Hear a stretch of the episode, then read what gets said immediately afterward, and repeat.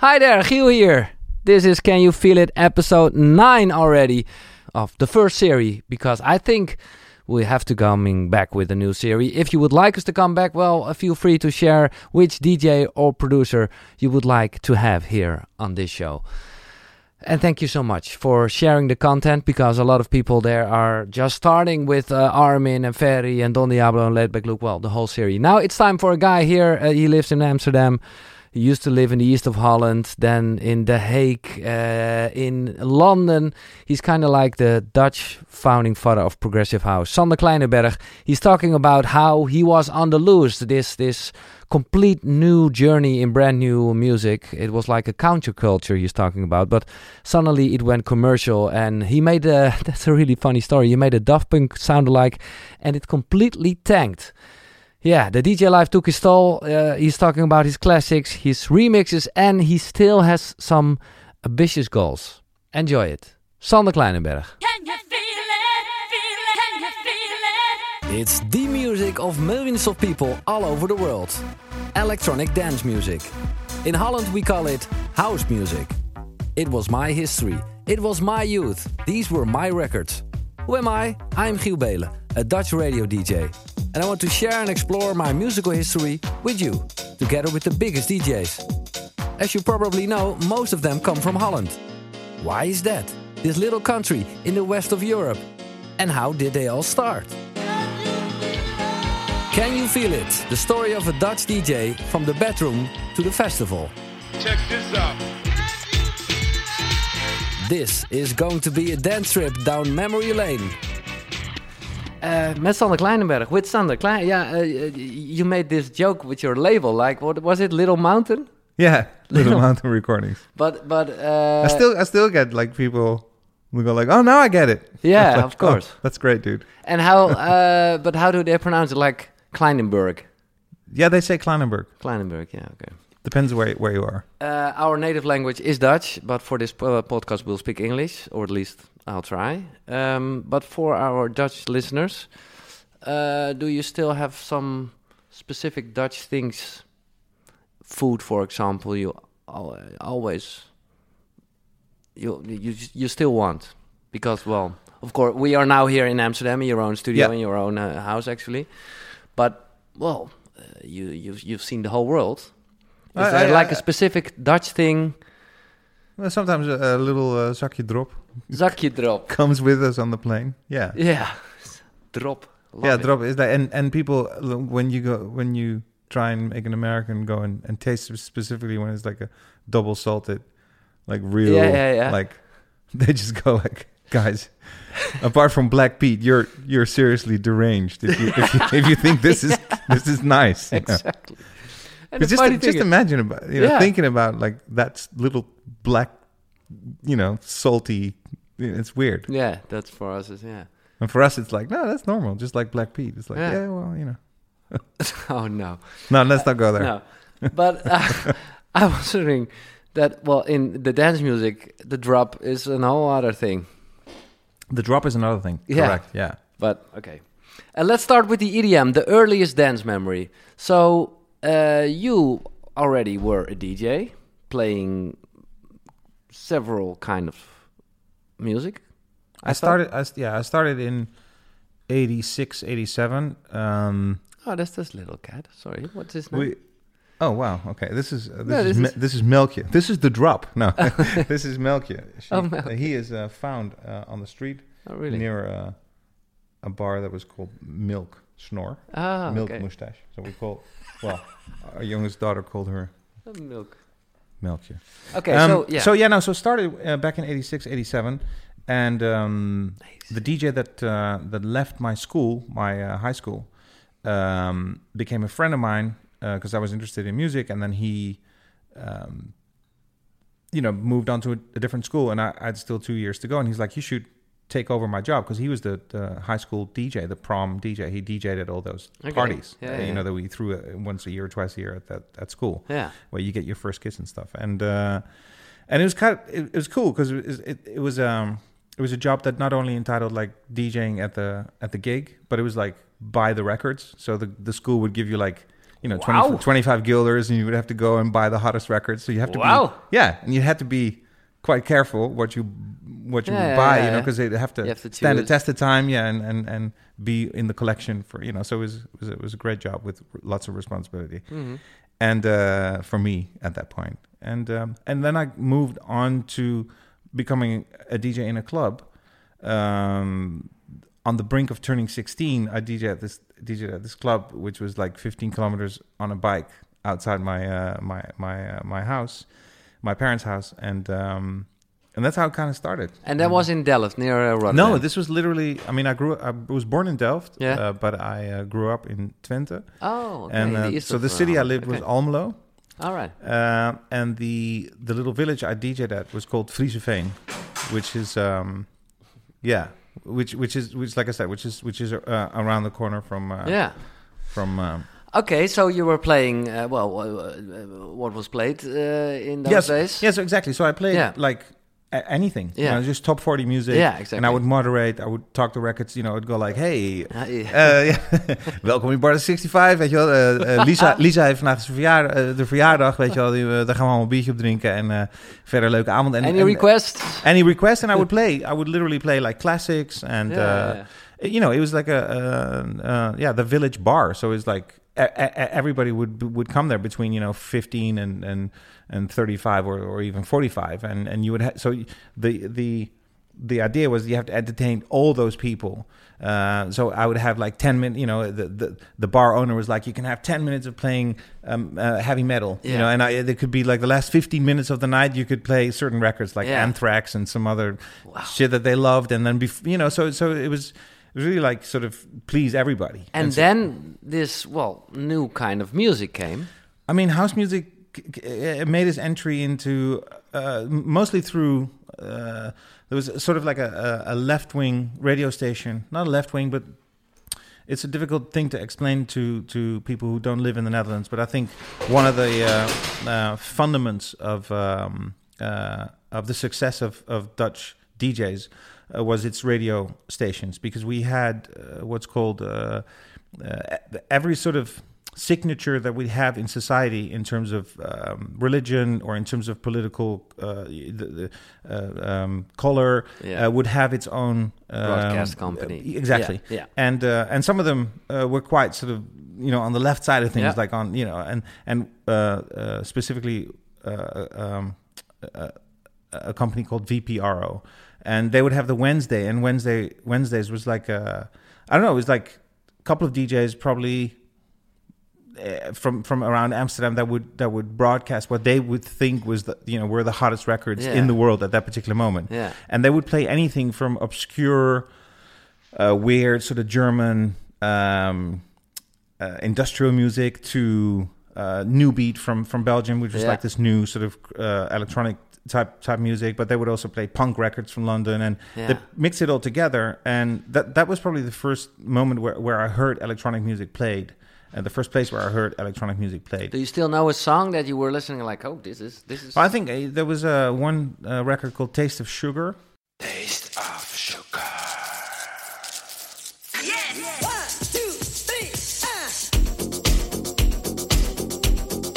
Not really sure what the band was called, but it was a new beat record. Yeah. Okay. uh, that was played on on that uh, somewhere around '87.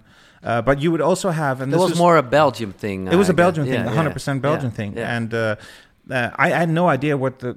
I just in, uh, enjoyed listening to it, and Yeah. they would play Kraftwerk, and they would play Okay, yeah. um, Tangerine Dream, and you know some more sort of like obscure electronic, s- sort of pre-electronic, you Yeah. know, bands Yeah, yeah. uh, Depeche Mode, and and within that, uh, the mix of, of what that Wednesday was, uh, I think I think it was called Villa Achterwerk. I think that was the, the program's name, and his name is Ron Flonfon. So it's, Oh, uh, okay. Yeah, yeah, uh, one of the, yeah one of those guys. You Yeah. probably you probably know them or. or yeah. um, but that mixed with what Ferry Maat did on, on the Thursday, uh, which was he would broadcast on the Dutch radio, which was a different station, a bit more commercial. Yeah. Uh, I think it was Tros, Yeah. uh, T R O S, which was uh, yeah a bit more I guess a bit more right wing, but he played club music from America uh, on Thursday nights, and he had done for a while, and it kind of sort of was in that phase between disco, R and B, and house music, and with producers like Teddy Riley and. Uh, it was an incredible, an incredible time because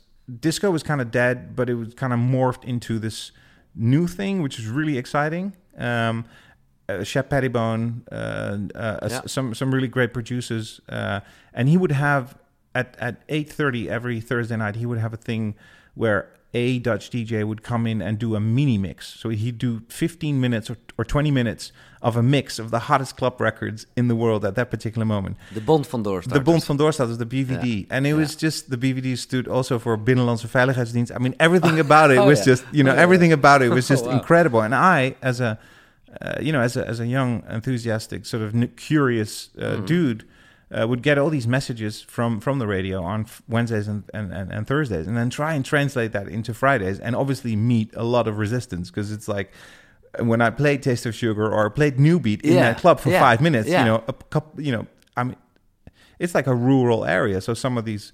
Let's say, you know, farm, you know, farm people that would come yeah. up to me and go like, "Dude, What is can this?" you play UB40?" Or Yeah, because yeah, this is this is not even music, Yeah. you know. So, um, not to say that I then felt like, oh yeah, I'm onto something, but it was that was the kind of first Yeah. sort of step into me morphing into who I am today, and that struggle of convincing people and going like, yeah, but you have to listen to this because it's like this is a new way of of, of of getting a message across, and it's brilliant, and and um, it's the start of a journey. Yeah, and, and was there uh, in in that time, so in the years of, of uh, the Netherlands, also a time when you thought, okay, now I'm going to do a whole set of this new. No, there was no, No. way. No, no. I No, think no, the owner of that club gave me like Yeah, at yeah, one okay, point so 15 minutes. minutes, okay. Yeah, and I had w- a, a real raver back in those days would wear Doc Martens and weird. Uh, uh, it kind of looked like a.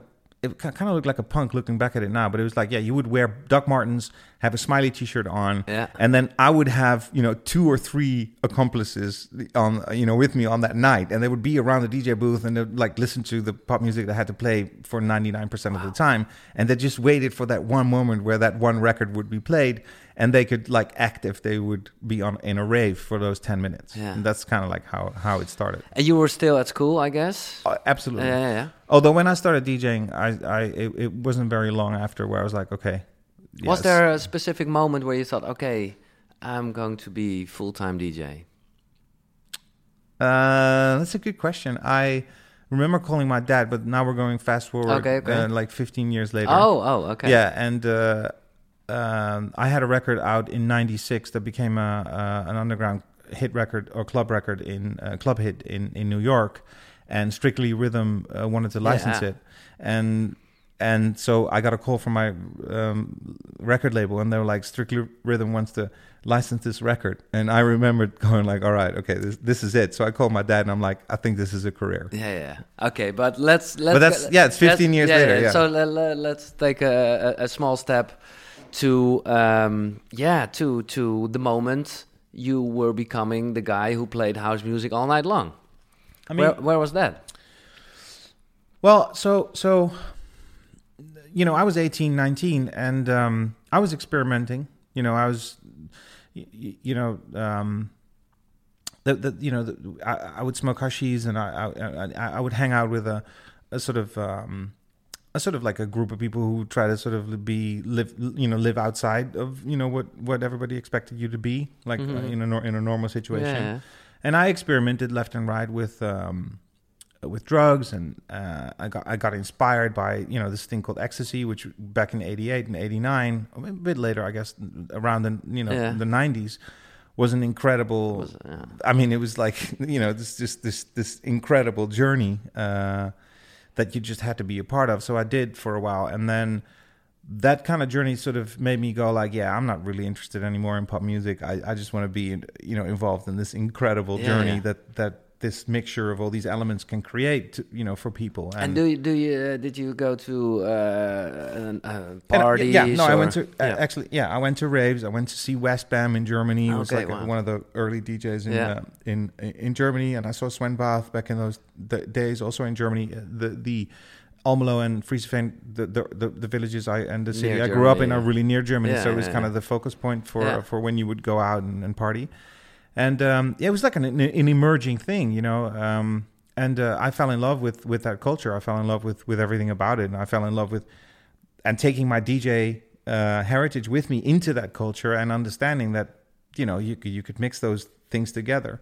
Um, and I dropped out of everything. Like I didn't have any regular DJ jobs anymore because I was too sort of you know I was just too involved with with dance music. But then again, Yeah. in my sort of the place where I grew up, no one was interested in Okay. You know a DJ that didn't you know moderate the records or No. or or play something else than than just dance music. It was a really alien phenomenon. Obscure Uh, thing. Yeah, Yeah. yeah. Okay. And and and uh, when came uh, what was the moment you thought, okay, maybe I'm going to try to make it? Well, in, in so I started producing music, or at least be involved in, in, in the production process. I was sort of part of a clique of people Yeah. that that, uh, that that I grew up with. Um, that that were all in some form interested. Like one was a promoter, and one was a drug dealer, and one was a, you know what I mean? It's like Yeah, and the other one was a, a fellow DJ, and and then and someone and then someone else was more involved in, in, in the production side of things, and then we, we all knew you know, like um, like a like a um, um, um, um, it's it's it, in Dutch it's called a wijkcentrum, which is, means like a, a community center Yeah. that that we would all hang out in, and that that you know there would Okay. be one local community center employee that that was interested in in in in recording music, and you know he had a mixing desk, and so slowly and uh, but surely I got I got introduced to all these different elements, and then I remember um, there was a, a producer from Rotterdam called Ricky the Dragon, and he would come with his MPC in the back of his car, and he had to flee Rotterdam. I, I think there was probably something why he had to ended up in Almelo, but he was there Yeah, probably yeah, to hide from from something or Yeah. whatever. And and um, I remember vividly he had an MPC 60. Uh, you know, which which you could compose records and and had multi-track uh, MIDI Yeah. possibilities, and um, I remember I was like, oh, and he was like, do you want to learn? I was like, yeah, yeah. You he's like, well, first you're gonna clean my car. So he gave me a real Oh, sort shit. of, yeah, he gave me the real sort of like old school sort of like, oh, you want to go somewhere? Well, then first you gotta, you know, do me something, and then I would have one hour on his MPC and sort of slowly get my way around it. He'd show me some tricks, you know, and, and sort of made me sort of be able to look into his kitchen. So what was because I know you, one of your first releases was with a with a group of guys. Yeah. Well, I mean, so so so then I ended up we we we ended up making some records. We ended up traveling. We ended up in Antwerp and we ended up in Hamburg and uh, hung out with. Just hang out in studios. no, I mean, things. yeah, hang out in studios, and- but and- also and uh, go to uh, parties and Th- there was a club in Antwerp called um, Café d'Anvers, which yeah. was like an incredible, wow, and there was You've been there. Wow. Yeah, Cooney and uh, Steve Cox, I believe, believe his name was, and there was a, a record store there called USA Import where you would buy the hottest records in the world, and so there was this whole just Yeah. just this this Scene, environment, this yeah. scene, yeah, Yeah. and and it obviously was was was super small and very underground.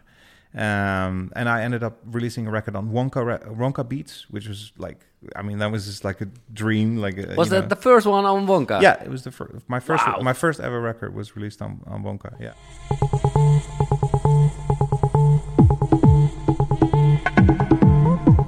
Then uh, after that, I had a release on Superstition in Hamburg.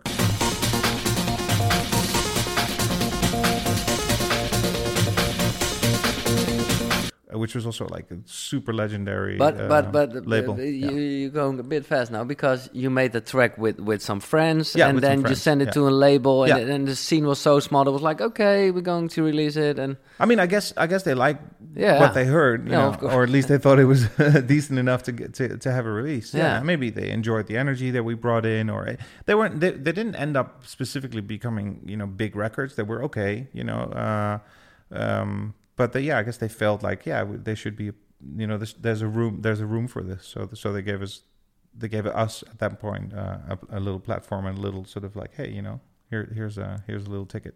and what was the scene like uh, during that time in the Netherlands in in in, in the whole world I don't know where, where you I mean, well, you- to to me, I mean, I obviously only knew.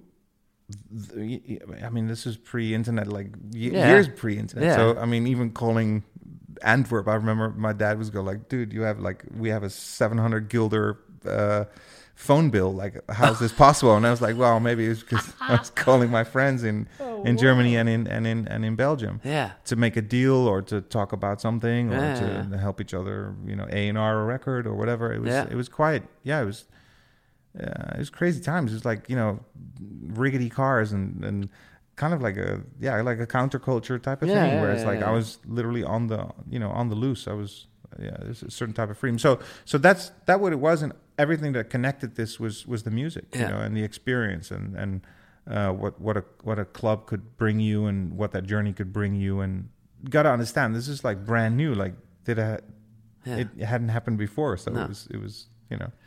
So and and well, now we're going to the moment that uh, the Strictly Rhythm release was there.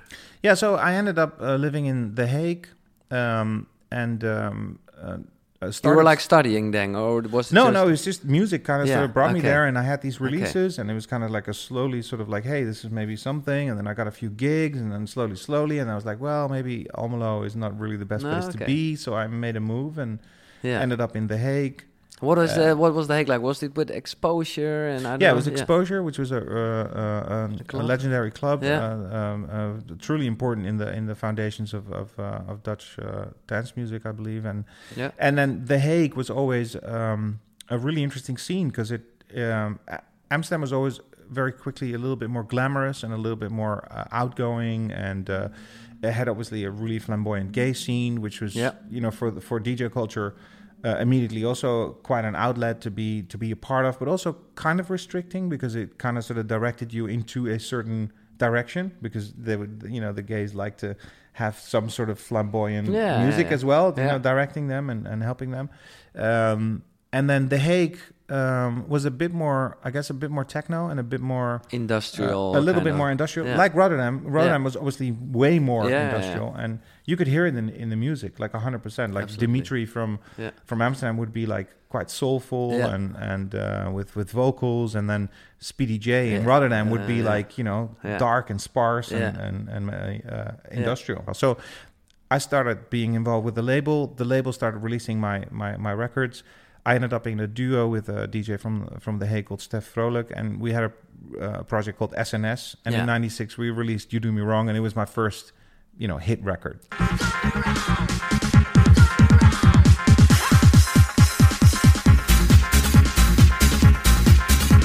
So Yeah. it was the first one that traveled around the world, and I, didn't know back then a because lot. that's that's how it worked. Then other labels re-released it. Yeah, it it was all territorial because Yeah. obviously pressing up a vinyl Yeah. is quite costly, and then shipping it all the way around the world creates like a, an increase because shipping costs are involved. And back then it was even more than it is now, and so an import record would be Yeah. Mm-hmm. twenty five US dollars, for instance, and then if you would have a home record that was pressed at home, it was seventeen dollars. So the difference was enough for labels to go like, hey, you know what? I'll pick up this record, Yeah. I'll pay the I difference, press it for you. and I'll press it for you. Yeah, Yeah. I'll stick it on my label. Yeah, I never thought about it, but it, that was really nice because you had a lot of records on several labels. Oh, on what label you have it? Oh no, I have it like on the first Exactly. label, Yeah. uh, the import, and yeah, No, and, and, and as a matter of fact, like Erick Morillo back then, as Reel 2 Real, made remixes of this particular record. Okay. And I remember back then I had Erick Morillo on the phone, which was kind of like a, a weird thing because Erick Morillo back then was already Era- like a, like a big name Yeah, because yeah, of yeah. Reel 2 Real, Yeah. uh, and he had just had that hit record. I like to move it, move it. I like to move it, move it. like he had a lot of is a- other really great projects on Strictly with Rhythm. So that's early '90s then. So it's mid, yeah, 96. Yeah, This yeah, is yeah, 96. yeah. So having Erick Morillo on the Yeah. phone, and I was like, oh my God, this little Sander from Almelo, you know, and he's Yeah, yeah, he's, yeah. he's on the phone with this godlike figure, you know, this this like you know, and uh, so all of a sudden, like I saw myself moving closer to that what at once inspired me so much, you know, those little beams of radio that got to me and inspired me of who I wanted to be and who I ended up being. Yeah. We're slowly, be, you know, becoming closer and cl- closer to my own reality, and I started beaming back, I guess, you know. And then it was like producing and DJing. Uh, I mean, it was 50-50. this this particular record was like a good stepping stone into into the next phase. I um I remember I got really inspired by what happened to the whole whole scene around that time because uh, bands like Underworld, uh, Daft Punk, uh, Fluke, Chemical Brothers, they all Yeah. came th- through the ranks at the, in the late '90s and. And th- it was so inspiring, specifically when Daft Punk broke through. It was like, oh my god! I mean, I had already uh, uh, seen and envisioned, you know, that the DJ could be and this scene could be something special, uh, but it was still sort of it was still a counterculture and it was still underground to Yeah. to to a certain extent. And then all of a sudden, Daft Punk was like, well, but we can actually also make it fashion. We can make it overground. We can we can Yeah. we can have we can take over the world.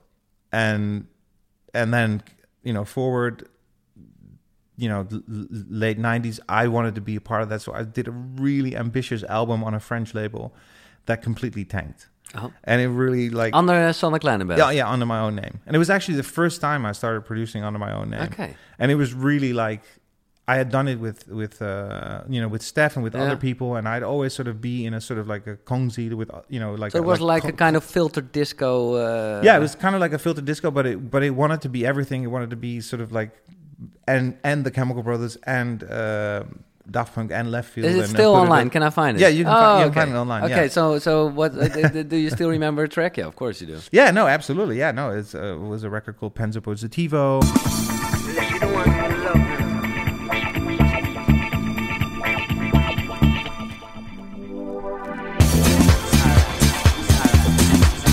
Uh, I remember working in Paris back then was incredible because hanging out with uh, Ludovic Navarre and Mm. like um, a lot of people from the French scene who were really, really Yeah.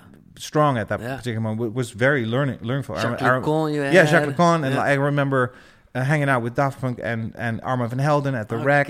Club, and it was Yeah, really yeah, like yeah. wow. And I remember the A and R that that was became uh, one of my great friends was in the bidding war to sign. Daft Punk, uh, and so it was. It was to be so close Yeah. to something so Yeah. incredible. It was very, very great.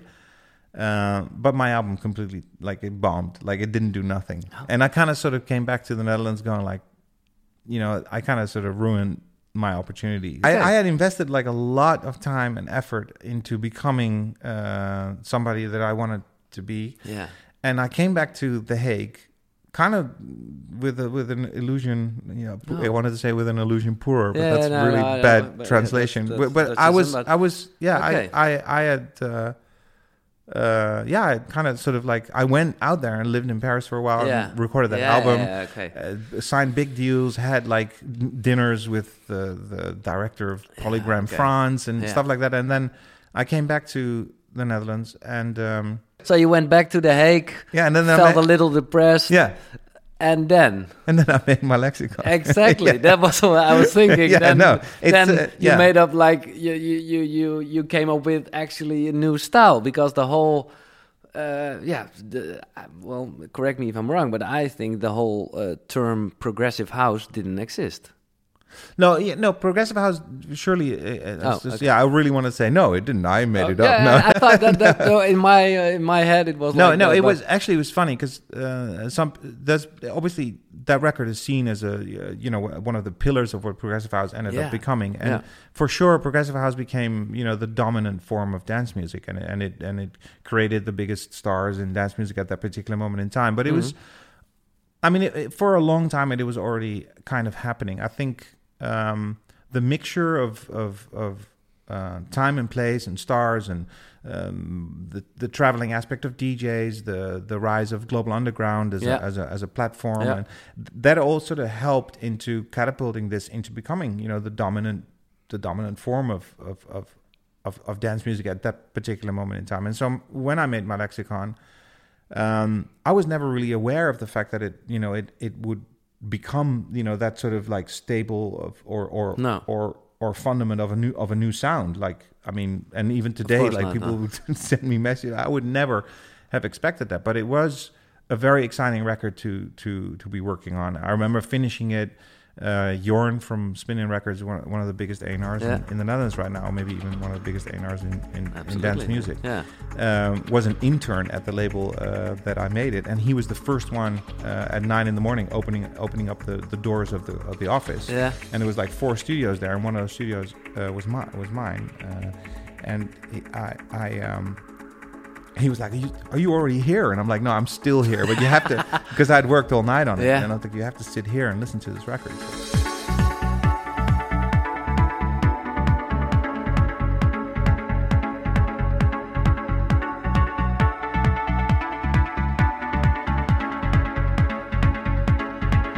Um, yeah, no, it was very, very exciting. And he still noticed it like, wow, this is. Yeah, no, he was like, "Oh yeah, this is Oh, incredible." And then and then, but you know what? I think success is is always has um, uh, many causes. Like there's no, no there's never really one thing that you No, can point out and go like, oh yeah, that's because of this. It was a mixture of of time and place. The people that I knew, uh, the people I at that particular moment also hung out with. Uh, yeah, um, um, you know, I hung out with Sasha quite quite Yeah. a lot back. it's back, kind back of a then. Sasha track. It totally is. Yeah. He put it on his on his uh, Global Underground, Yeah, uh, and he put another record of me on, on Global Underground called Sacred, and then I was like, okay, and then I created it into a, a four track EP. And so it's you know everything was kind of sort of like, yeah, it was it was the right time and, and the right place to come up with with that record, and and I, I can only look back and be very excited Yeah. uh, of what it was. It, it's also I'm not gonna lie, like for a long time I I was really uh, so, something that sort of pushes you so high can be can be kind of a burden as well. And Of course, like, because you want to make uh, my lexicon too. well, yeah, either that or you want to move away and sort of, you know, and Yeah, just yeah. be somebody else Yeah. because you're. I think, D, and that's the whole struggle that you always have as a as a producer or, or as a DJ. I, as a DJ, I want to evolve and play what I think is fresh and Yeah. new and forward thinking and pushes this whole thing forward. And then as a producer, sometimes you make something that captures time so well that it sticks with you forever. But it kind of fights with Yeah, the, yeah, the yeah. fact of because being you're what growing. what is being a DJ all about? Yeah, so so but lately I've been listening to it and uh, my wife as well. She comes to me and goes, "Dude, that, that's actually a really good record." And I'm like, It's "Okay, fucking classic, okay, man. it's a good record." Yeah. No, and it, so it's not a bad record. But- but on top of it all, it's also not a bad record. It's like it's pre- it's pretty it's pretty decent. Yeah.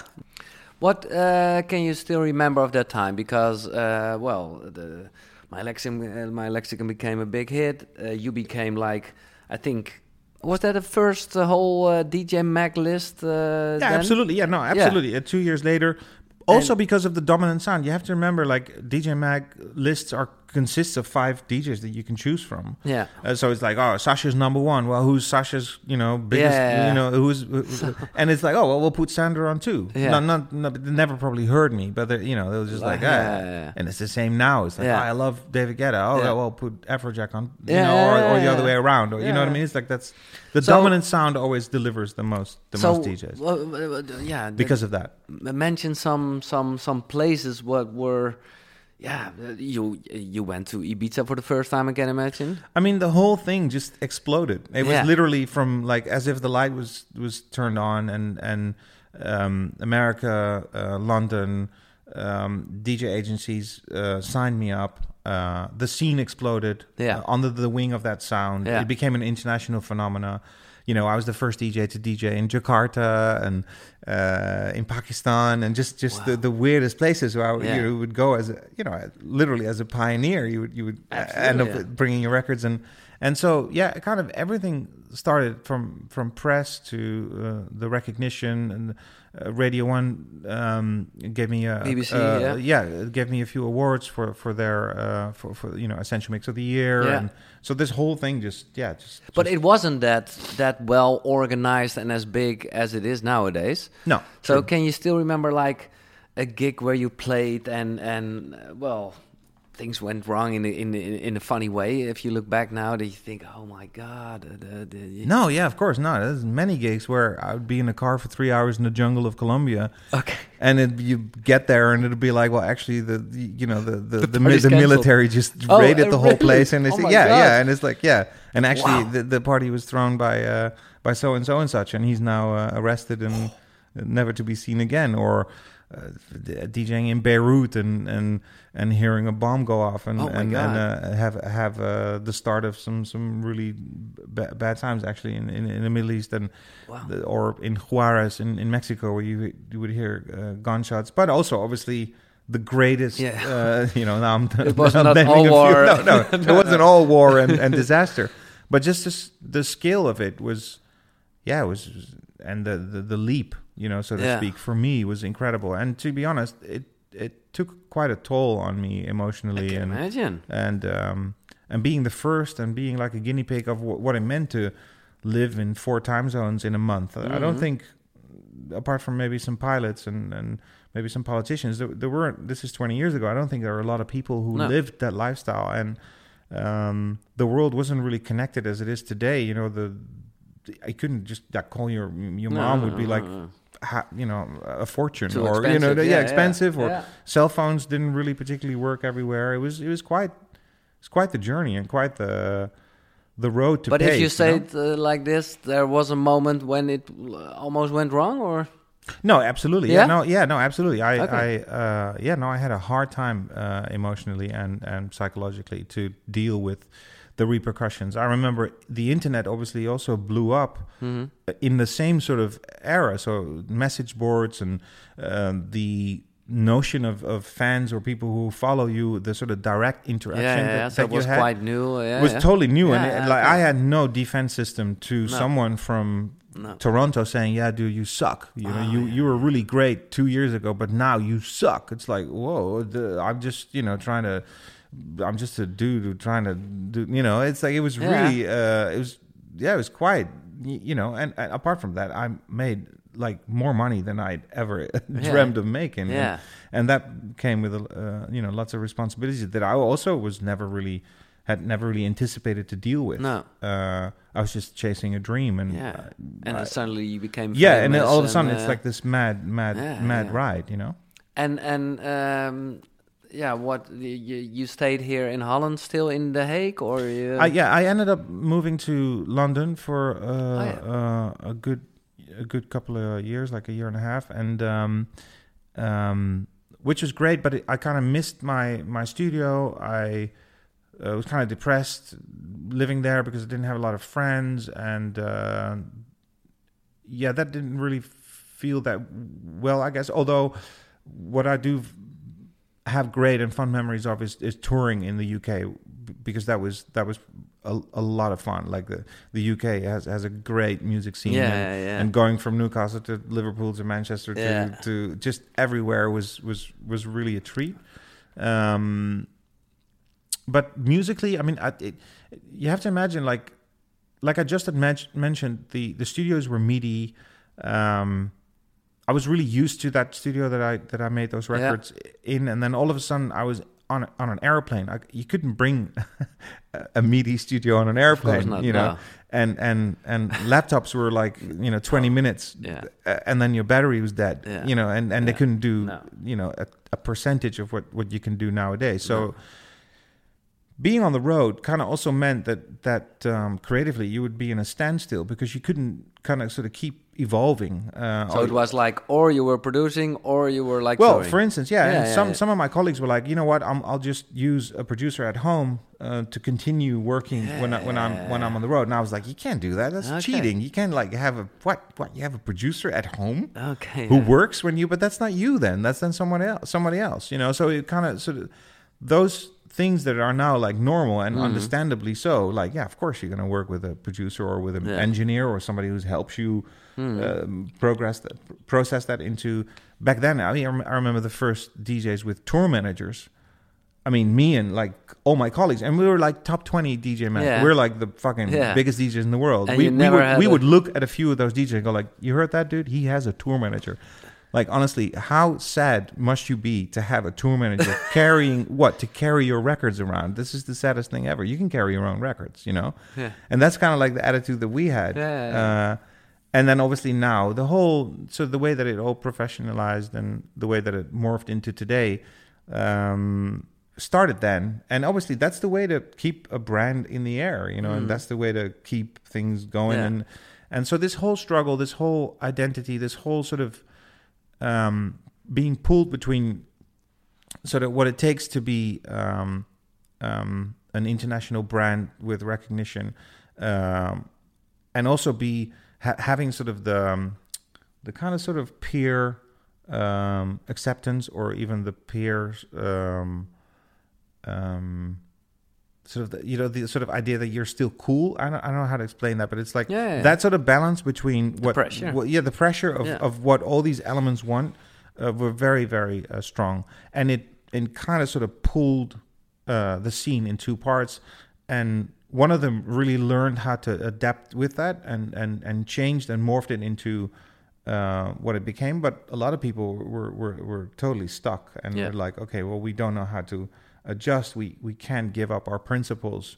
Uh, we- you know, we can't give up our our cool, so to speak, Yeah, to, yeah, to, to, to to stay relevant in that journey. Hmm. Um, And uh, but I mean, Never everybody thought of it that found yeah, everybody found their place. And then but and then the the most interesting thing is during all of this, there was another revolution going on, which was the digital revolution. Hmm. And all of a sudden, it's like producers started making music with just just a just a a laptop Yeah.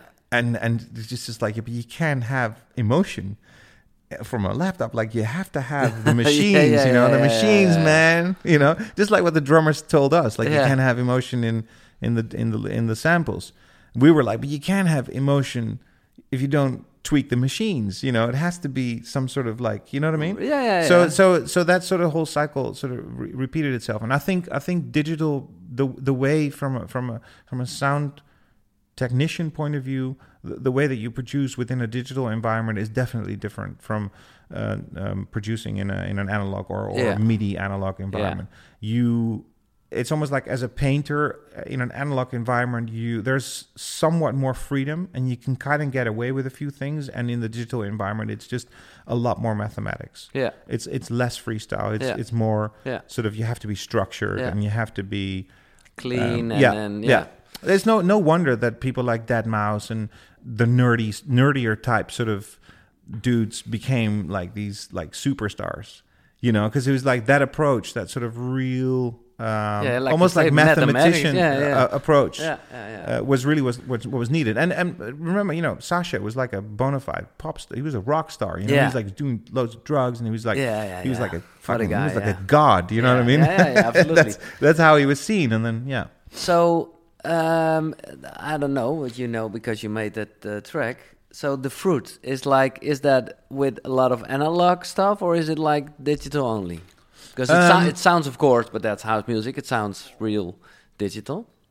Yeah, well, funny enough, so so I ended up uh, working with a, a, a bunch of producers to to maintain that sort of identity. Yeah. Uh, so I, I I moved away uh, from being in control of my own destiny because I had to hire other people to to to to maintain that qual- that type of quality. Okay. and not only the type of quality, but also the um the the output just just generally like the Yeah. the, the time and the, the Because you were touring. because it was just uh, touring and it's like there was no way I could do all things no. um, and I, w- I would end end up being in the, the the studio with them, you know, till like four in the morning, five in the morning. But that could be a th- from Tuesday to, to Thursday, Yeah. and then on Friday I'd be on a plane again, going somewhere. Yeah. Uh, and then they would continue to work, or Yeah, I would yeah. hope that they continue to work. But it that that was So the fruit was a process with a lot of guys. That's what the, so saying. the fruit was a process with with uh, the guys behind Alice LSDJ and the Ah. guys who ended up becoming Dash Berlin. Ah. And uh, and I, it was really it, it, the timing was perfect because they had done Alice Deejay and they uh, their approach was a bit more commercial and a bit yeah, more yeah. sort of um, formulaic. Uh, and I wanted always wanted to do to do that type of music, but I ha- had never really had the structure. No. And they ha- they were very structured. Yeah. they they were you know. You know, they'd be like, "Okay, it's nine o'clock. Let's go to the studio." Yeah, yeah, you know, yeah, and, yeah, yeah. and and I was just like, "It's twelve o'clock. I had to be at the studio at nine. You know, that was more. That's more my sort of approach. But us together was magic, you know. And the fruit, I think, I always wanted to make um, a record with a with a rave sound, with a gabber, Mm-hmm. uh, uh, Dutch sort of rave sound. But I wanted to make it funky. I wanted to make something that. Uh, uh, so I, I you know, I brought in. I just, I guess, I brought in all the all the juice and all the the flavors Yeah. and, and the, the you know the Jon Fugler, who's the singer of Fluke, and and brought him in for the Yeah. vocal and. Uh, and that they were just structured enough to to give Yeah. it the, the the direction that it ended up Yeah. becoming. And I'm then you very, were hearing very- a track. You said no, a bit more of that high sound. Yeah. and, uh, yeah, yeah. No, no, exactly. No, and I mean, and, and obviously musically, I mean, I can play, I can, you know, can do anything uh, that I want. But in that digital environment, they were just, they were more organized. They were more, they were more structured, Yeah. and uh, that resulted in that record. But you have to imagine if you make my lexicon, and then four years later or three years later, you release the fruit. There's a lot of people who are going to go like, okay, dude, like what happened? Yeah. Like you were this like melodic god, you Yeah. know, making these like Yeah. epic trance records. Yeah, like Uh, like you know, like we mentioned, a, f- a founding father in yeah, progressive and house and, and music. not only- yeah, exactly. And then, and then it was more like, well, do you call it electro? I think so. I think it was. I mean, it, for me, um, you see, to me, I mean, it's- I mean, and, and I don't want to say this in an arrogant type of way, but my lexicon was something that sort of morphed from um, something that already existed. Like there Yeah. were records around that already sort Like of touched and uh, directed, yeah. and Yeah. yeah. and had some sort of. So it was like ins- it was an inspired record Yeah. by a scene and by a direction. Yeah. But the fruit was truly, I believe, fresh.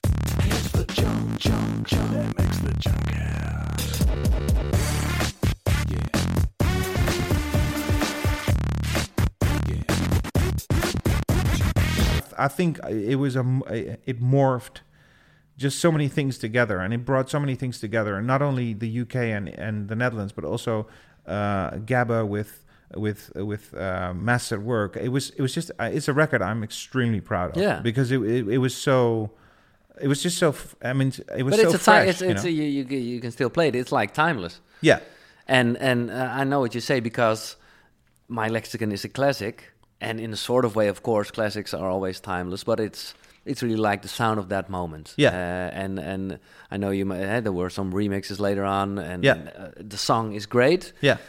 But yeah, the fruit is uh, yeah. No, and I remember Pete Tong playing it for like 18 weeks straight on Radio One. Was The Fruit. really yeah. Yeah, yeah, and that was really something. I really felt like okay, I have really hit something um, really exciting. Yeah. But then, but then I got you know carried away and then like you know touring again and picking up paychecks Yeah. and da da da da and then yeah, it's just uh, uh, got yeah. Maybe I should have stuck to that for a bit longer. I, I should have should have done an album or something more With that so- sound. Yeah, with that yeah, sound. Yeah, I- yeah. I, probably should have. yeah. But um, I did. This is Miami. Not too Yeah. too too long after that, and that did well. It was never intended to, to be released. It was literally a record I wanted to play at Ultra Miami, and that was Oh, uh, that was that's- uh, yeah, yeah, that was what that record was about. And it was kind of like, yeah, I'm not really sure if this is. I I kind of knew that that record was really a sort of goodbye to, you know, underground Yeah, yeah, yeah. accepted, sort Yeah. of culturally relevant. You know, this is like truly like this is like a parody record almost. is not Toronto.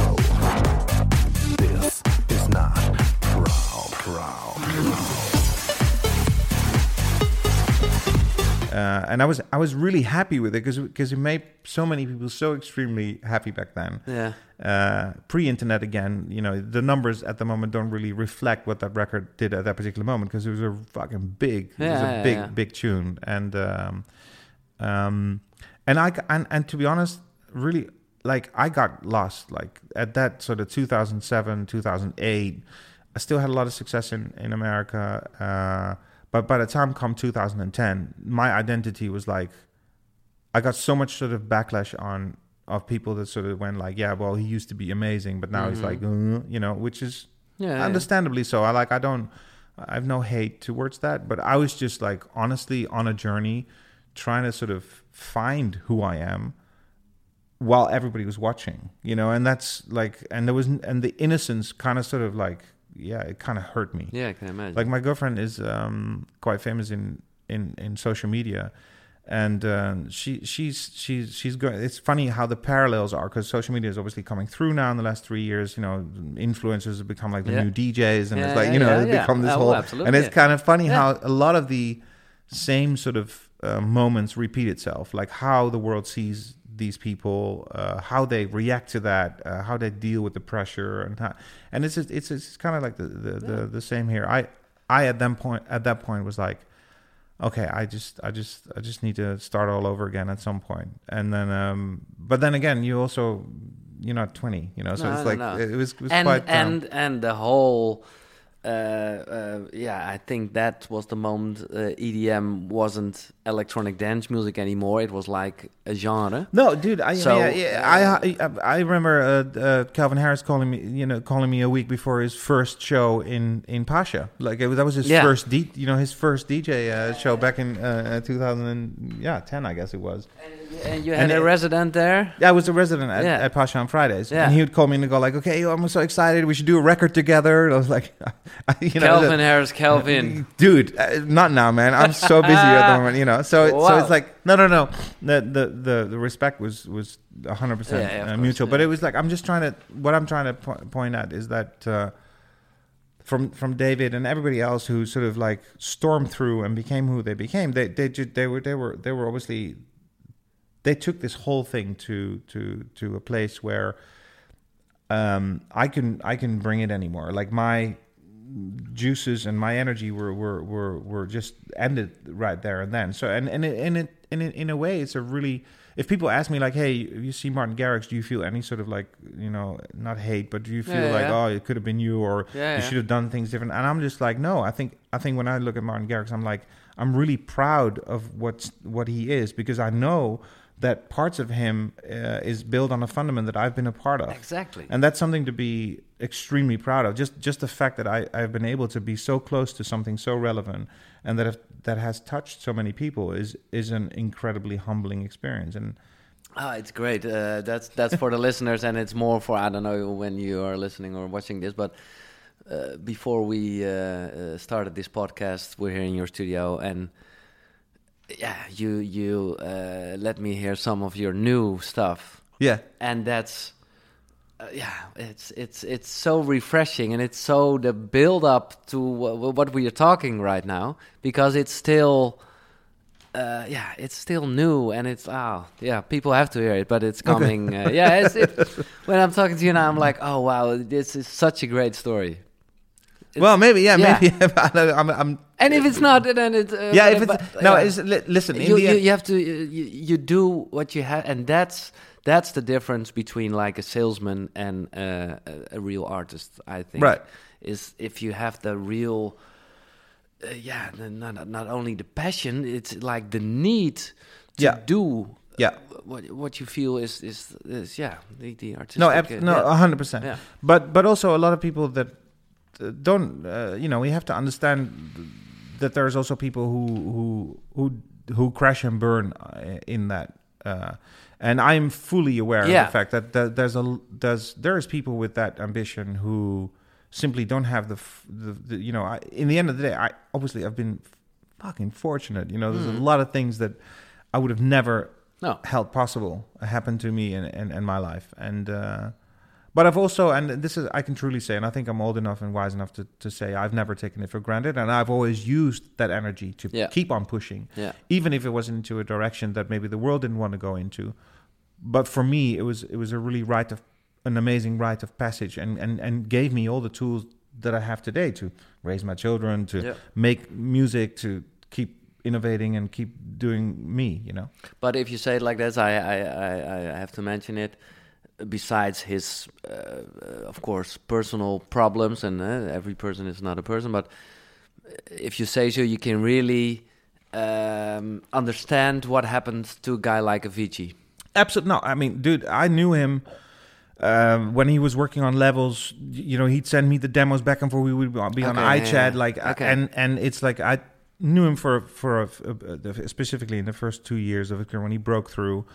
Uh, I remember Ash and him come, coming up to me and going like, "Dude," because we DJed together at some festival in Utrecht of all places, and I was in between Hardwell and Avicii. wow, That was a so, great no, time. it was just two kids. Like, who are these fucking Yeah. kids? This is like sixteen. Yeah. This dude's sixteen. Yeah. Mm. Like Hardwell was like literally sixteen. And he's like, "I'm such a fan," and I'm like, "You're amazing." You're like, and I'm like, "Dude, like, go do your thing." Anyway.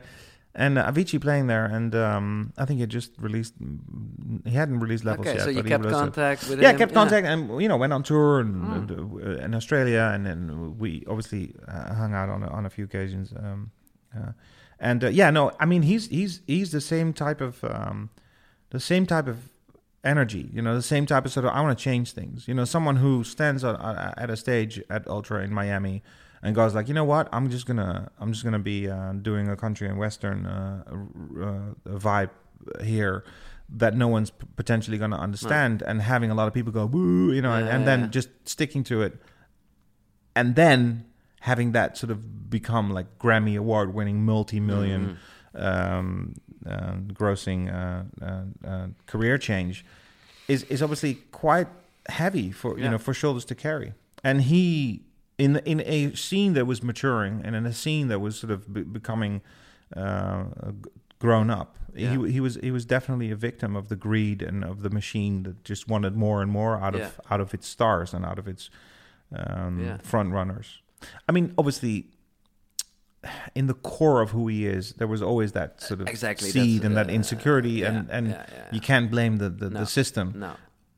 No, You know, but, but but- like but- you, you call it a machine, which I which I think is a, is a, is a good thing. Yeah. And and well, uh, you had it before, but it was like a new machine, and Yeah. the machine was uh, during his time was It was like- bigger, yeah, absolutely, so- 100%, So, yeah. it was all No, absolutely. five times yeah. heavier. But even I mean, looking at looking at listen. In the end of the day, this is black music. You know, this is black music out of the ghettos of Detroit and Yeah, yeah, Chicago and New York. This is music that was made. It was the poor man's disco. You know, and let's not forget the the dozens of, of ambitious young black folk who, who wanted to make a difference in, in music Mm. that also didn't make it. You know, who were truly pioneers, who truly, you know, uh, you, just using like minimum resources and trying to make the best out of it, because that's what house music's all about. Yeah. It's like it's it's a counterculture of, uh, you know, the poor man's disco. It's like- making it in the garage. yeah, making uh, it in the garage. That's yeah, why it's called garage. yeah, you know, exactly. uh, Yeah, uh, yeah. Okay, well, let's talk about music. Um, uh, I ask you to, and and I know with any DJs, like uh, it's it's a random thing because five, yeah, w- which five you have to pick. And the funny thing is, uh, you you sent me uh, the links, and I clicked on one, and I was like, no, I don't want to know it. So I know one, okay, and that's cool. one the last one in the in the link list and i was like oh that's funny because that's the name of this podcast um that's can yeah, you feel that's it right. Oh yeah my god. yeah oh I didn't even know. yeah That's super funny. I went through literally 25 Todd Terry records okay because I was like, okay, which one? Oh, this is so crazy. Okay, this is Okay, sad. let's start with yeah, that one, because the- bit- the a order- sad coincidence. No, This- yeah, that's this- uh, but it is a coincidence. It is Yeah, a coincidence. yeah uh so it's a random order i guess or uh, Yeah, kind of, yeah, so let's yeah. start with uh, with uh, cls can you feel it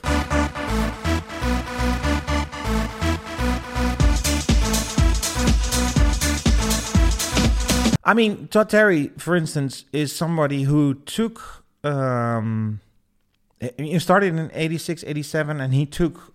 He was in the middle, in between the R and B and the house and the disco, Disco, and it's yeah. sort of like he he was he was he was right at the crossroads of all that, and in those crossroads, he made a few, I mean, records that are going to stand the test of time forever. yeah I met him in about five, six years ago. He went to a show of mine. No, actually, it's longer. It's about ten years ago. I met. He went to a show of mine in Miami um, during the Winter Music Conference, and he hadn't been involved in the scene for a while, or at least he wasn't very Okay. proactive or in the forefront.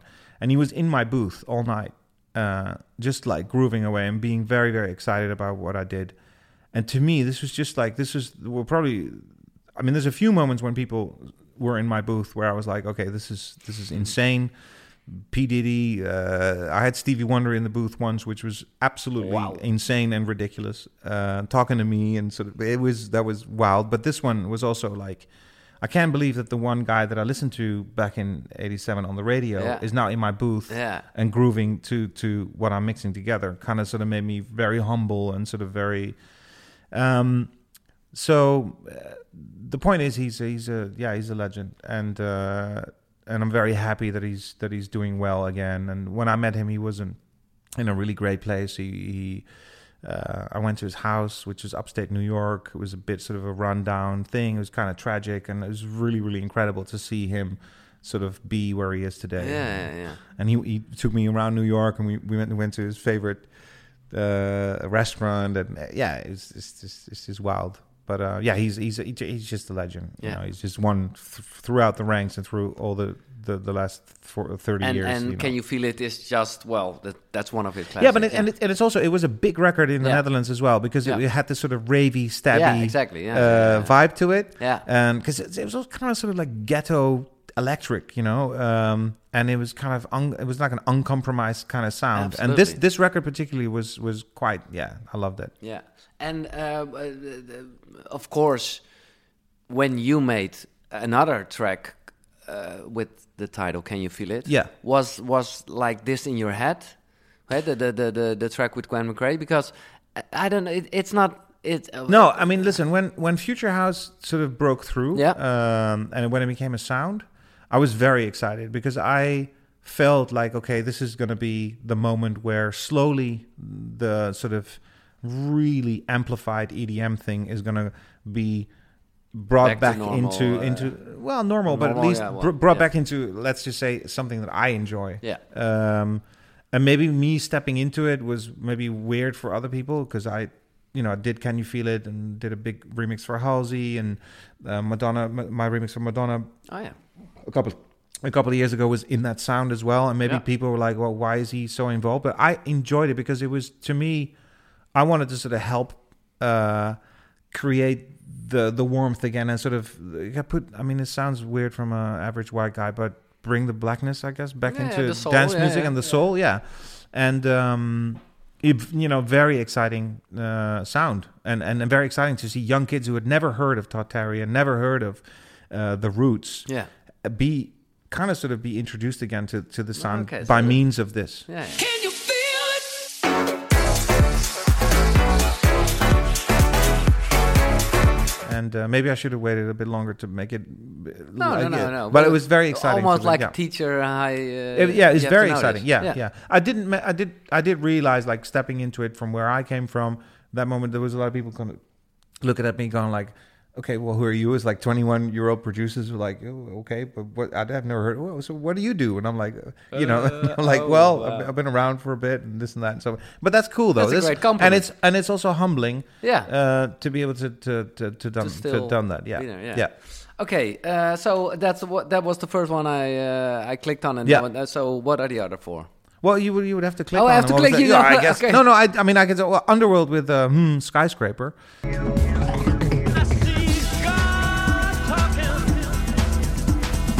So let me think about that. That was the whole. Was that on the EP with Dark and Long, or was it? It was Dubnobass with, with yeah, yeah, my yeah, head exactly. uh, yeah, yeah, album, Yeah, yeah. and uh, Underworld were you know took uh, this music and this culture, this rave culture, made it kind of intellectual, kind of left wing, and brought it to the big pop, alternative pop stages of the world.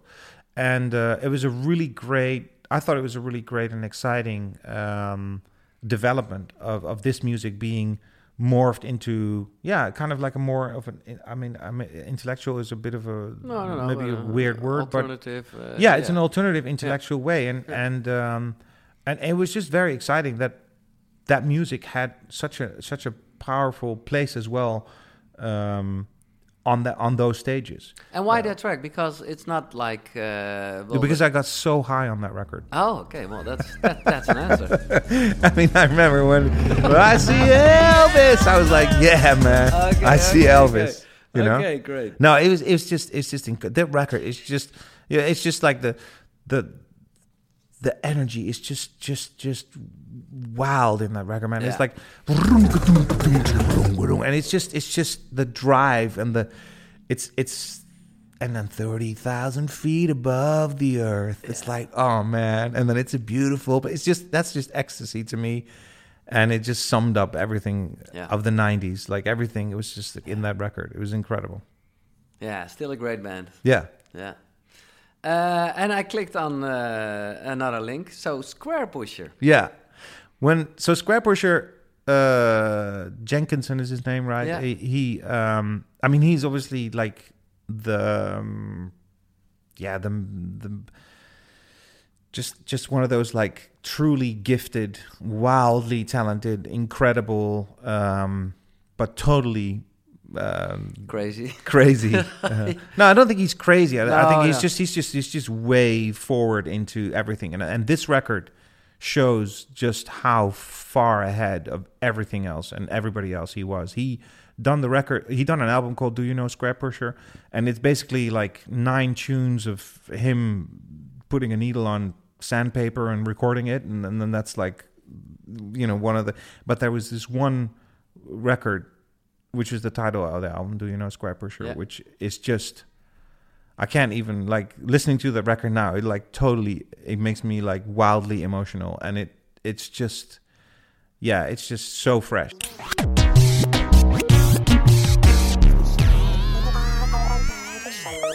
And it's still fresh and it will be fresh forever. And this is like pre um a lot of the sounds that he uses were so futuristic back then. They're still futuristic now, but there are a few producers who toying around with them. But it was only like ten years later when people started to fuck around with the way that he used tone and the sort Yeah. of I, I, I see a, I see a comment under this uh, because you sent me some YouTube links. Uh, Yeah. There's a comment, uh, I don't know if it's true, but I can. Uh, yeah, Skrillex listened to this stuff when he was younger. no, no, it's a hundred percent. Like it's this, this this is this is hundred percent. But then made with uh, with uh, equipment Yeah. where coming to that type of intelligent programming just requires i mean i don't even want to know how many how many hours there were in that it's the same as william william orbit i, I was kind of thinking of using a william orbit record uh, Yeah, i think yeah. ray of light is, Yeah. is a Oh, masterpiece yeah. as well and Yeah. uh, but i just choose this to stay on on, But on, if on you subject uh, now now uh, now, uh, I really understand now why you made uh, the fruit okay because uh, not not that uh, it's not a, not like a sound alike, but it's like well, uh, yeah, you can you, you can still play them both. They are both futuristic tracks. Yeah, If I yeah. No, I mean, so. yeah. No. In the end of the day, like, uh, if if anything, if I uh, hope, surely hope that something is gonna stand the test of time, and if if you as an artist can be involved in something that that that kind of lives forever, or at Yeah. least for a decent long time, then that's the greatest accomplishment. You know. Okay, I click on a new one. It's like a game. No, oh yeah, uh, Daft Punk. Well, when Yeah, home, I mean, we we, talked we about touched it. about it. Yeah, Yeah. we tou touched upon it. Like when homework came out, to me, that was also from a, a from what was possible in the scene, and and and just where the the the limitations of, of or the, the the lack of limitations Yeah, yeah, yeah. Uh, was Exactly, was really shown by them because they took underground electronic um, um, instrumental music, which I also should add was incredible. I mean, there was a few back then, but Yeah. but there was not obviously not a lot And of played on the radio, and played on the radio. it was it was yeah incredible.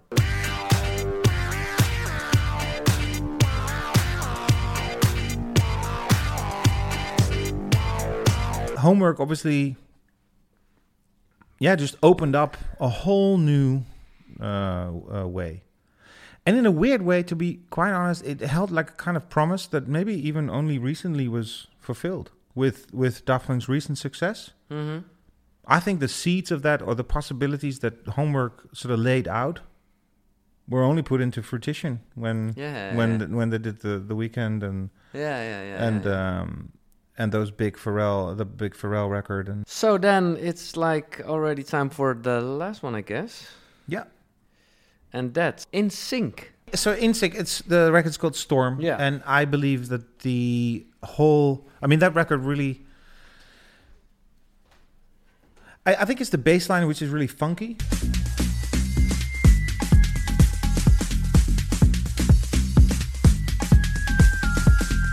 Basically, Storm in Sync is an underground record. It's like a techno record. Yeah. It has a funky bass line, um, but the record was just it's 92 or 91 and it was just I don't know, it was just one of those late night jams that uh, that I just listened to over and over and over And you and played over it again. as a DJ a lot? yeah, or- well, I played Yeah. it as a DJ a bit, but it was, Yeah. it's very obscure and Yeah, it's like yeah, it doesn't really uh, gel. I think it is some sort of classic.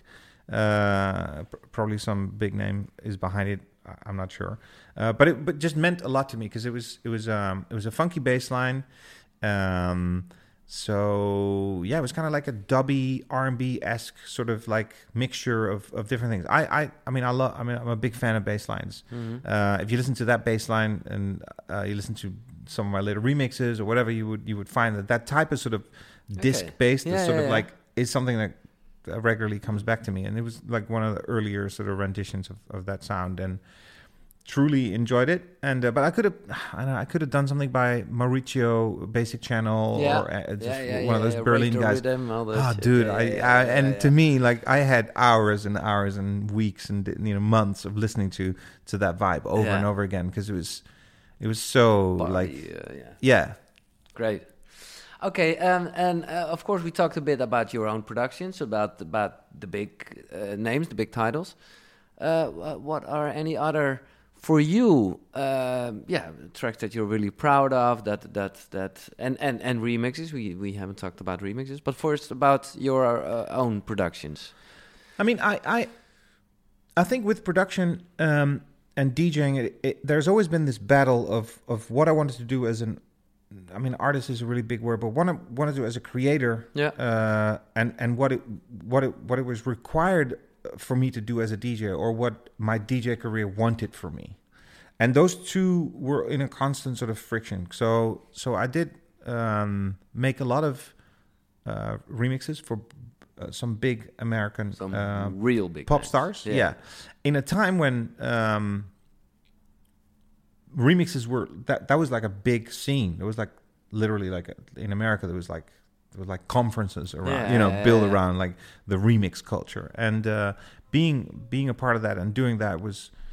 Uh, was incredible. So around Do, 2003. do, uh, let's let's uh, well, I mean, so, so, so. Justin Yeah. Timberlake Wow. uh, remixed uh, Yeah. "Rock Your Body," Yeah. remixed it to number one in the Billboard. Yeah, remember- the remix was on one. Yeah, number one in yeah, Billboard. yeah. I remember Pete Tong telling me, "Why are you remixing these American pop stars? Yeah. Like, why are you taking your because it your- wasn't your credible. talent?" It wasn't credible. No. Wow. And I was like, because Pharrell Williams is a future superstar. I love uh, what uh, all these these young producers are doing with Yeah. R and B, uh, and I just love these records. And was Um, it like, uh, and maybe that's uh, every time uh, in another way, but for example, like with Justin Timberlake, was it like, okay, here's the song, here are the, the several lines, do your thing, or was it? No, the A and R's back then. First of all, you got paid pretty decent for doing remixes. Yeah. Now it's like, okay, do a remix For It's- free, it's for free. It's, it's good for your name. yeah, Yeah, yeah. and then it was like, here's twenty five thousand dollars. Okay, bum. Do that. Do that mix. but do Um, whatever you want. No, no, no, no, No? It was heavily A and R, Oh. specifically by the Americans. Okay. It would go back and forth. They go like, "Oh, change this, change that." It was like, Yeah. there was some compromise Oh, to be made, and compromises were. I mean, there's a few mixes that didn't end up being released because it was, the compromise is too. It's just like, sorry, I can't. I, this is just too much. Specifically, uh, when a chorus, which is usually a, a chord change, has to be be sort of morphed into a club record, Yeah. it can completely destroy. You know what? A, what Yeah. the vibe? Yeah. You know, because it's like the repetitiveness of of, of the same key is what what is key. Pardon the pardon the pun. Um, so yeah, no. So so there there were definitely Wow. some uh, some uh, some elements of friction, and yeah, A and R's would be would be heavily involved. So so yeah, Justin Timberlake, Eurythmics, Janet Jackson. Yeah, Janet Jackson was also NERD. Yeah, NERD, Madonna. I mean, the, the, it's been a Daft Punk. There's been Yeah. a whole array of, of mixes. And with uh, NERD, uh, was it because because I can imagine then if you if there was like uh, somebody who has to say about it, then then it was Pharrell. Yeah, or- Pharrell, Pharrell Yeah. would sign off on it. Yeah, yeah, okay. And I remember uh, uh, around that time, 2003, I kind of sort of envisioned like, hey, you know, we have to bring this, you know, c- the club culture into modern production. Like I, I believe, I believed back then uh, that Justin Timberlake and me should be in the studio and make a record and like do something fun Yeah, uh, that could live in a club but also be on a radio. And I remember talking to the A and R of Justin Hmm. at Jive uh, and go like, dude, but you know, Justin should do a Donna Summer type, fe- Yeah. f- I feel love type of record. We should do like a nine minute version of something where he would just pop up after Scat five minutes bit, yeah. and do some Yeah, really like you know, and he and he would just be like, dude, you're crazy. And I'm like, no. And he's like, no, management will never, da da da will never, the, you know, so it's like this, always this uh, uh, uphill battle.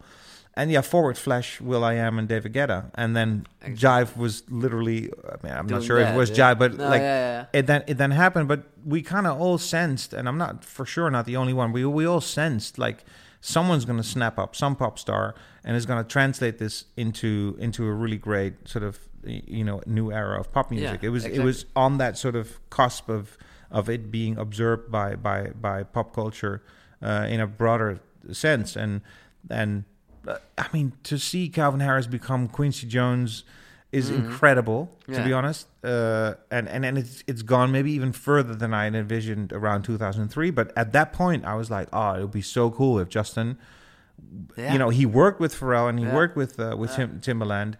Why not do a really amazing club record? And I was even talking to him like, hey, you know, it should be like a white label. We shouldn't say anything about it and just release it. And then great. you know, everybody speculating about it. would Be a really great little buzz. Um, so so that era was was was exciting and and uh, working on on those mixes was yeah was was was as it was extremely exciting. It was, it was a Is good, there it a was good remix time. you're like most proud of? Not because of the big name, but just because of the fact you think, hey, that's I really made it a better song or or uh, another. Uh, No, I think the Justin Timberlake mix was Yeah. pretty pretty dope because Yeah. it's and it's still kind of fresh as I, as you hear it now, and and um, that bass line. That's me. That's me. Although it was like obviously it was Pharrell's bass line, but but making it into uh, into into the bass line that we morphed it into. Uh, yeah, it was was was extremely was extremely fun and, and hearing I still it played everywhere. on uh, mostly I know American radio. Yeah, They played uh, a lot. Uh, When it was there, I heard it. Like it was like on a kind of a dance channel. But I yeah, was yeah. No, no, for yeah. sure. No, absolutely. Yeah. Yeah, Okay, and then the question: uh, Holland is a really small country. yeah. Why do you think our our dance music and our DJs are so successful all over the world? because we are a um, we we're deep into the uh, origins of the Netherlands. We are a trading nation. Uh, we know how to speak a foreign language to to make ends meet. Um, we don't have a really strong, powerful uh, youth culture ourselves. So we are influenced by the dominant youth cultures around us, which is Anglo-Saxon, Fran- France, and Germany and we meet somewhere in the middle and i think that middle is exactly where uh, where where it's found and That's and a we great answer, man. You really thought about this. yeah no That's- i have yeah, yeah, yeah. no absolutely i have and i think and i think that's uh, that's that's that's what why we are uh, who, Yeah. we, who we are and and and also we, we we're online we invest in uh, used to invest or still invest in uh, in in youth culture Yeah. and and support um the you you know youth Yeah, Ra- ra- the radio that I mentioned. yeah. The, the, the a open lot of radio. Yeah, broadcast yeah. organizations. Yeah, I mean, a lot of this has to do with with accessibility, you know, or had to do with accessibility because that advantage is yeah, yeah, is gone. Yeah. Yeah. Do you still have uh, any goals you would like to achieve in in, in music? Yeah, I mean, in, in, in, retrospect of like standing still and looking back, I am mostly most of the time looking forward. Mhm. Um, Always. Yeah. I, and I feel like I still have uh, a lot to do, a lot to prove. I kind of feel like everything that I that I said today um, is like a story with that still has a few chapters, yeah. and I'm working on materializing those into music and into into something that can be inspiring. A new again. chapter is coming. Can we already uh, mention the name, or is it? Yeah, like- no, I mean, I started. I wanted to say before, and I didn't come to the point, was that you know I started you because you asked me are there a few highlights that you really enjoyed Yeah. working on, and I did an, an uh, apart from the late '90s doing an album that didn't do really well. I also did an album uh, ten years later that also didn't do really well. Well, although although one one tune stood out, which was a record I wrote with Jamie Cullum, Yeah. and I That remember was you a great album. and it's, it was it was fun to work on, but it, it was Uh, also a lot of uh, uh, Dutch, but uh, people from all over the world. A lot of singers. Yeah. And, uh, oh, but a great album. well, well, One of my favorites. Well, thank you, Yeah. Laba. Yeah. But it, but it did lack. Um, it was a bit naive. I mean, because I did it on my own label, um, and we're in the middle of sort of like still pressing CDs or not, or are we going to go only yeah, online and whatever. It was like kind of sort of lost in that whole sort of epic era, yeah. epic uh, war that that that that went on in, in in in the record industry, and being a small independent with an ambitious album like that, and I mean, I, I really put all my money into into into trying to make that happen, but it was just it was just it, it wasn't it wasn't you know it wasn't wasn't meant to be become you know the, the the thing that I hoped it to be. Although when I listened to Jamie the Jamie Cullum record, uh, uh, remember, remember when when I listen to it now, I'm like, ah, this is this is actually not bad. Remember when, back then, you and me and our friends. You know, no, and, not at all. and and and so Maybe it was again a bit too early. Yeah, whatever. Yeah, maybe. I mean, if I listen to, uh, um, s- s- Yeah. yeah. maybe. I mean, it could be. I mean, Yeah. But the point is, um, what I wanted to say is like the, the battle between me as a DJ and me as a producer or as a writer has has had become such a. I wanted to sort of bring it all together and be that one thing, and it's just like people just don't. They just don't. You know, you, you can't put that all put into. It, want to put it in a box and like. if you is- want to sell something, you know, and you want to sell soap, don't try and sell you know, pizza because it's Yeah, you know, it's like if- you're, if you you're selling like soap. market- yeah. You know, you're selling Yeah, soap. Like no, I didn't ask for pizza. Like you are Sander Kleinenberg, and you are a DJ. You're da da da da, and and and you. I can battle that. and I can go like, well, but there's something really g- great and sort of like. Um, but I thought, you know, maybe I should just be like a lot of people, just take those ambitions apart, create different uh, names for for for different for different elements and different directions. It's something I had never thought of, or I, I'm n- I'm not so much of a strategist that I'm like, oh, you know, we got because otherwise I wouldn't have called myself Sander Kleinenberg. You know what I mean? It's like the amount of times I had to go E I N E N B E R G. not, not the best arts. No, exactly. I, I should have called myself Sander Klein, or you know, something, you know, something, or Sander Burke. Um, last question: uh, How do you want to be remembered? Uh, he tried really hard. we didn't understand him, but he, he sure as hell tried. No, I don't know. I gee, uh, that's such a powerful question. Uh, how do I want to be remembered? Um, I mean, positive. Yeah, I don't Yeah, know. I mean, I want to. It's you know. Yeah, yeah, I can say a lot of things, but well, uh, everybody has, has heard the whole story of you, and and it, it uh, luckily enough, it it there is no end, not yet. No, not yet. no. So the I I think people will say, "Oh man, he did a lot of great things, and uh, he made pizza and soap, and that's great." yeah. Hey. that's. Yeah. that it was, that was cool. That Thank you so good. much. Yeah, you're uh, welcome. for your time. You're Yeah. welcome. Sander Kleinenberg, uh, more episode of uh, Can You Feel It coming up.